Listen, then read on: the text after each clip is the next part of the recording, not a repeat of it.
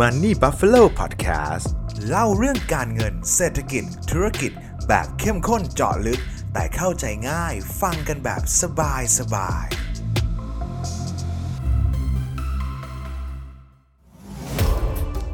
Samsung Galaxy Tab Active 3 แท็บเล็ตพันอึดสุดแกร่ง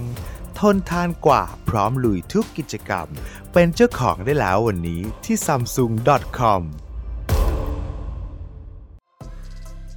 ทำไมปัญหาเรื่องความเหลื่อมล้ำถึงเป็นภัยเงียบที่เข้ามาทำร้ายเศรษฐกิจไทยในระยะยาววันนี้ผมมีเรื่องมาเล่าให้ฟังนะครับ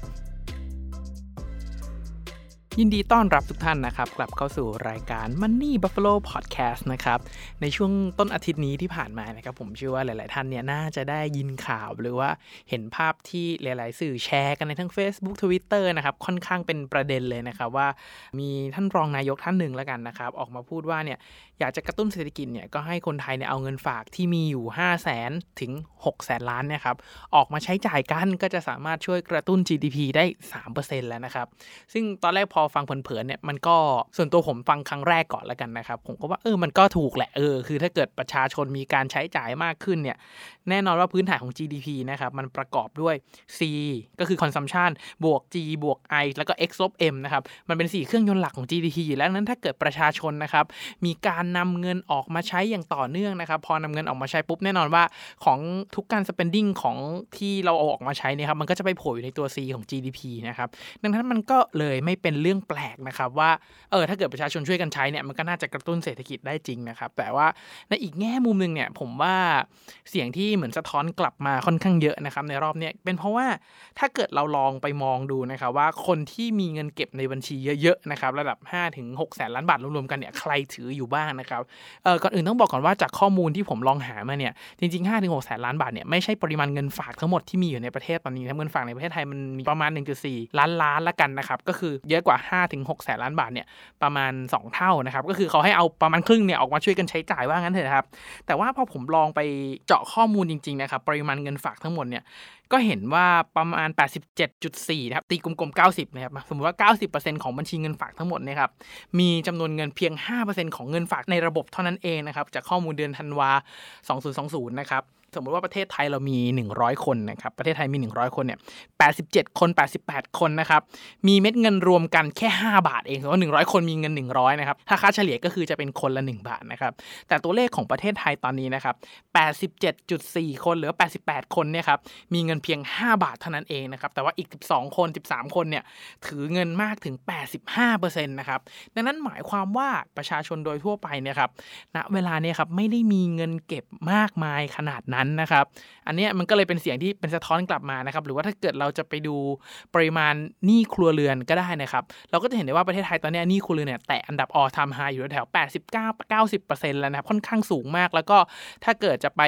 ใช้สินเชื่อเพิ่มเพื่อออกมากระตุ้นเนี่ยมันน่าจะทำไม่ได้แล้วนะครับแล้วก็เรื่องของเงินออมเนี่ยตัดทิ้งไปได้เลยเพราะว่าโดยปกติถ้าเรายังมีเงินออมมีสภาพคล่องอยู่เนี่ยครับเราคงไม่ไปใช้บริการสินเชื่อแล้วให้เสียดอกเบี้ยเล่นๆกันแน่นอนแหละครับดังนั้นมันก็สะท้อนค่อนข้างชัดเจนออกมาว่าตอนนี้ประชาชนไม่ได้มีเงินนะครับแต่คนที่มีเงินเนี่ยก็กลับกลายเป็นคนเพียงกลุ่มเล็กน้อยนะครับประมาณ 10% ของประเทศเท่านั้นเองนะครับซึ่งการที่จะให้คนกลุ่มทั้ง 10% เนี่ยออกมาใช้5แสนล้านถึง6แสนล้านบาทเนี่ยผมบอกเลยว่าเป็นเรื่องที่ยากมากถึงถ้าเขาใช้จริงนะครับส่วนตัวผมก็กลับมองว่าเศรษฐกิจมันจะไม่ได้หมุนจริงๆนะครับเพราะว่าเวลาถ้าเราอยากจะกระตุ้นเศรษฐกิจแล้วให้มันเกิดการหมุนจริงๆเนี่ยครับมันควรจะเป็น 1,000 คนใช้คนละ 1,000 บาทแล้วก็ให้มันสปินเอาไปเรื่อยๆผมเอาเงินไปซื้อหมูเอาหมูมาปิ้งขายหมูจะขายหมูเอาไปซื้อนู่นซื้อนั่นซื้อนี่ให้มันเกิดกิจกรรมทางเศรษฐกิจให้เยอะและถี่ที่สุดนะครับมันถึงจะเป็นการกระตุ้นเศรษฐกิจที่ดีเราจะเห็นได้จากนโยบายเราชนะคนละครึ่งเนี่ยเป็นการกระตุ้นเศรษฐกิจตัว C ที่ดีมากๆนะครับอันเนี้ยถ้าเกิดไม่ได้ไบแอสกับทางรัฐบาลว่านโยบายนี้ถือเป็นนโยบายที่กระตุ้นจากฐานรากได้ค่อนข้างดีกว่าแจกเงินแล้วก็ให้เอาไปใช้กันเองนะครับแต่ว่าบังคับใช้กับร้านค้าด้านล่างเนี่ยมันทำให้มันสปินออฟได้ดีนะครับแต่ว่าอย่างที่ผมบอกครับว่าการกระตุ้นเศรษฐกิจที่ดีนะครับมันควรจะเป็น 1,000 ใช้ 1,000 กับ 1,000 คนยอดรวมสเปนคือ1ล้านนะครับกับการที่1คนนะครับใช้1ล้านเท่ากันนะครับแน่นอนว่าตัวเลขใน GDP เนี่ยมันสะท้อน1ล้านเท่ากันแน่นอนครับแต่ผลที่ตามมาในการสปินออฟต่างๆหลังจากเนี้ยไม่เท่ากันแน่นอนแล้วผมเชื่อว่าการที่1คนจ่าย1ล้านเนี่ยเขาไม่ได้ลงไปซื้อของจากด้านล่างแล้วมันเกิดสปินทางระบบเศรษฐกิจเขาก็ซื้อจากเชนใหญ่ๆโรงแรมใหญ่ๆสินค้าแบรนด์เนม Luxury Goods นะครับดังนั้นเงินมันไม่ได้หมุนจริงๆครับดังนั้นมันก็จะไม่เกิดประสิทธิภาพนั่นเองนะครับ ซึ่งถ้าเกิดเราลองมองจากคำพูดที่ท่านพูดแล้วกันนะครับว่า 500,000 ล้าน 600,000 ล้านเอาออกมาใช้เนี่ยในแง่นึงถ้าเอาเรียนกันตามตรงนะครับผมว่าเขาก็คงสื่อสารให้กับคนที่มีเงินแล้วออกมาใช้นั่นแหละคนที่ไม่มีเงินเขาคงไม่ได้ไปรีดออกมาใช้แต่ว่าก็ต้องยอมรับว่าเวลาสื่อที่ออกไปเนี่ยเราไม่สามารถคัดเลือกได้ว่าใครจะเป็นผู้รับสารเราเขาไม่ได้สามารถบอกว่าใครที่มีเงินก็ช่วยเอาออกมาใช้ในลักษณะนะครับมันกลับกลายเป็นว่าทุกคนได้ยินคำนี้ปุ๊บอะก็รู้สึกในใจเฮ้ยเราเนี่ยก็ไม่ได้มีเงินเหลือเมื่อเท่ากับปีที่แล้วแล้วนะเพราะว่าปีที่แล้วก็โดนโควิดมาตกงานรายได้ลดลงเศรษฐกิจไม่ได้ดีมา1ปีแล้วยังจะมาพูดแบบนี้อีกเนี่ยมันก็เลยเหมือนแทงใจดำแล้วกันนะครับถ้าถามผมว่าพูดได้ไหมเนี่ยมันพูดได้แหละครับแต่ว่ามันไม่ควรพูดในสภาวะที่มันแบบทั้งเรื่องการทำงานของรัฐบาลทั้งเรื่องของจัดการวัคซีนที่โดยภาพรวมเป็นแง่ลบอยู่แล้วแล้วพอเวลามีข่าวแบบนี้ออกมานะทุกคนก็พร้อมที่จะใส่ในแง่ลบเหมือนกันนะครับประเด็นนี้มันก็น่าสนใจนะว่าเ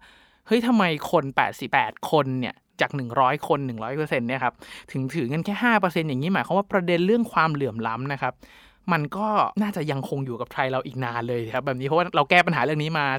30-40 ปีแล้วนะครับมันก็ยังไม่ได้ลดลงนะครับผมก็เลยลองไปหาตัวเลขดูว่าเฮ้ยปัจจุบันตอนนี้ครับสภาพความเหลื่อมล้ำของประเทศเรานะครับเป็นอย่างไรกันบ้างนะผมก็ไปเจองานตัวหนึ่งนะครับเป็นงานขอ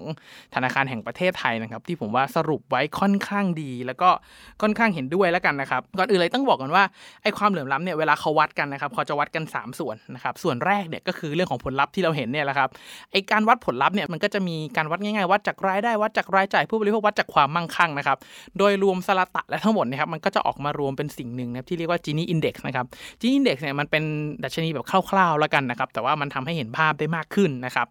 แล้วก็อันที่2นะครับที่เขาจะวัดกันคือด้านโอกาสในการเข้าถึงสิทธิขั้นพื้นฐานวัดการเข้าถึงในการสิทธิรักษาพยาบาลในการครอบครองที่ดินครอบครองสินทรัพย์ครอบครองบ้านเบิ้ลอะไรอย่างเงี้ยครับก็จะอยู่ในเรื่องของโอกาสนะครับด้านที่3จะเป็นเรื่องด้านผลกระทบนะครับถ้าเกิดสมมติว่ามี external shock นะครับอย่างเช่นแบบภัยธรรมชาติอย่างโควิดเนี่ยชัดเจนมากนะครั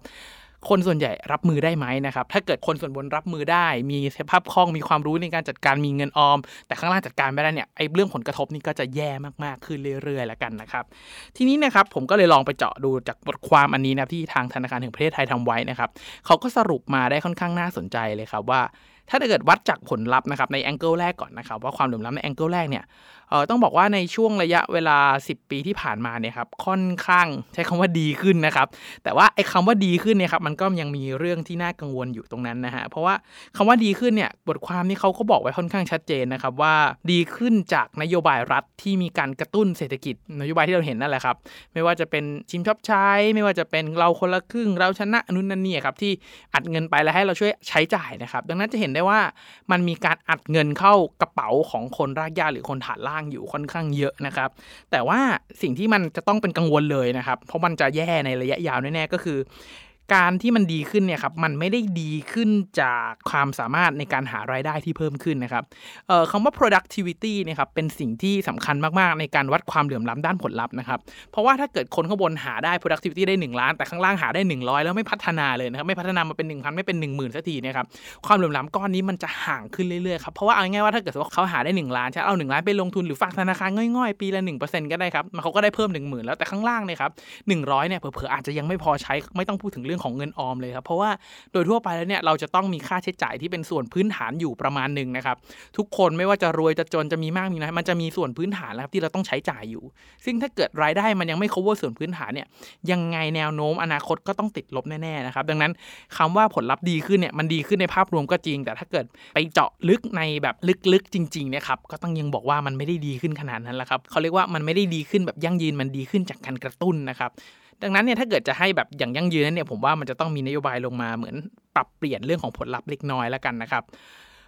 บด้านที่2นะครับเรื่องของโอกาสนี่ครับถ้าเกิดดูในเชิงของคุณภาพนะครับตัวเลขเขาก็เอาบอกออกมาอย่างค่อนข้างชัดเจนว่าคนส่วนใหญ่เนี่ยครับสามารถเข้าถึงบริการด้านพื้นฐานนะครับได้มากขึ้นซึ่งอันนี้มันแน่นอนอยู่แล้วเพราะในทุกๆปีนะครับทุกๆประเทศเนี่ยจะมีการลงทุนเรื่องของโครงสร้างพื้นฐานสิทธิขั้นพื้นฐานให้ประชาชนโดยภาพรวมนะครับสามารถเข้าถึงสิทธิขั้นพื้นฐานได้มากขึ้นนะครับแต่ว่าจะมากขึ้นน้อยลงขนาดไหนเนี่ยคือมันค่อยๆมากขึ้นซึ่งมันต้องดีขึ้นอยู่แล้วครับถ้าเทียบกับในอดีตนะครับแต่ผมเชื่อว่ามันน่าจะมีตัวเลขค่าเฉลี่ย ของโลกครับเราต้องไปเทียบตัวนั้นอีกทีซึ่งในบทความนี้ไม่ได้บอกไว้นะครับว่าเมื่อเทียบกับคนอื่นแล้วเป็นอย่างไรนะครับแต่ว่าถ้าเทียบกับตัวเองในอดีตเนี่ยค่อนข้างทำได้ดีขึ้นแล้วกันนะครับส่วนเรื่องของผลกระทบนะครับด้านผลกระทบเนี่ยชัดเจนมากๆครับเพราะว่ามันมีเรื่องของโควิดเข้ามาถูกไหมครั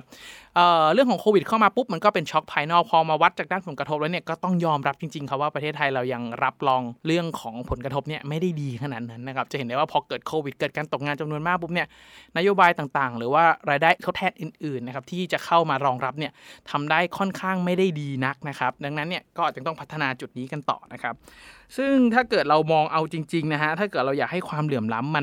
เขาเรียกว่ามันดีขึ้นแล้วกันนะครับคำว่าความเหลื่อมล้ำมันดีขึ้นเนี่ยคำว่าความเหลื่อมล้ำเนี่ยผมว่ามันมาคู่กับระบบเศรษฐกิจที่เป็นแบบทุนนิยมอยู่แล้วนะครับส่วนตัวผมเชื่อว่าต่อให้รัฐบาลนะครับเข้ามาเก็บภาษีคนรวยมากๆแล้วเอามากระจายให้กับคนจนยังไงก็แล้วแต่นะครับสุดท้ายแล้วความเหลื่อมล้ำตรงนี้มันจะกว้างมากขึ้นเรื่อยๆครับถ้าเกิดเราไม่ไปแก้ที่ต้นตอของมันถ้าเกิดอยากแก้ความเหลื่อมล้ำอยากเป็นระบบในระยะยาวเนี่ยครับในบทความนี้ก็เขียนไว้แล้วผมค่อนข้างเห็นด้วยนะครับว่าอย่าง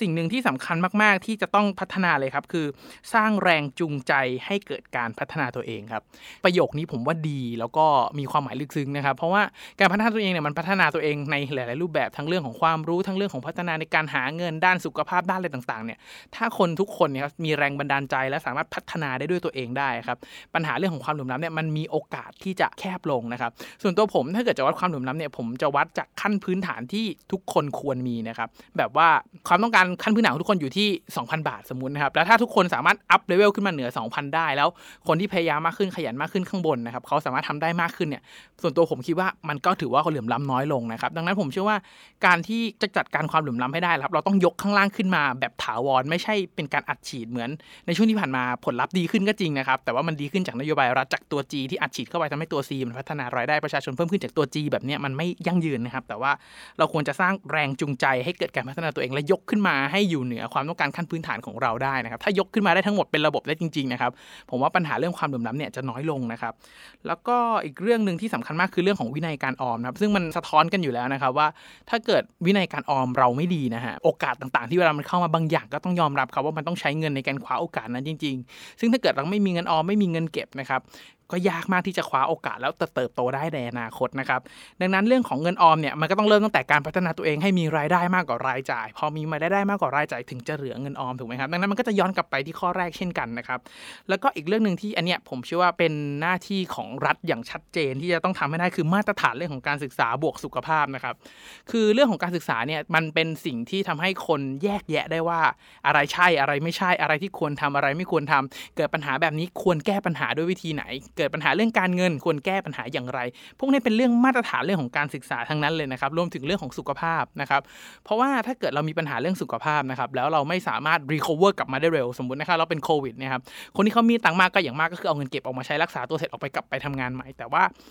เหตุการณ์นี้จะไม่เกิดกับคนที่อยู่ส่วนล่างนะครับในพอดแคสต์นี้อาจจะใช้คำบนล่างค่อนข้างเยอะนะครับแต่ว่าไม่ได้มีเจตนาจะบูลลี่อะไรนะฮะเพื่อให้เห็นภาพเฉยๆแต่ว่าคนที่อยู่ระดับล่างอะครับถ้าเกิดสมมติว่าเขาต้องตกงานแล้วต้องจ่ายเงินค่ารักษาพยาบาลเนี่ย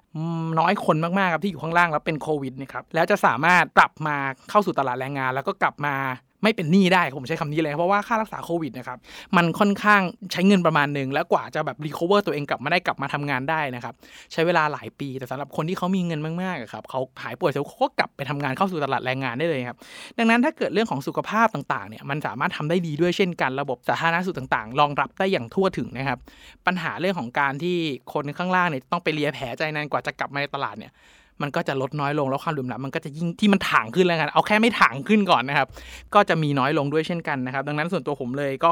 เชื่อว่ามาตรฐานเรื่องของการศึกษาแล้วก็เรื่องของสุขภาพนะครับเป็นสิ่งที่สำคัญมากๆแต่ว่าถ้าเกิดจะเอาแบบดักๆหน่อยนะครับถ้าว่าพูดถึงเรื่องของการปกครองเรื่องของการอะไรนะครับมันก็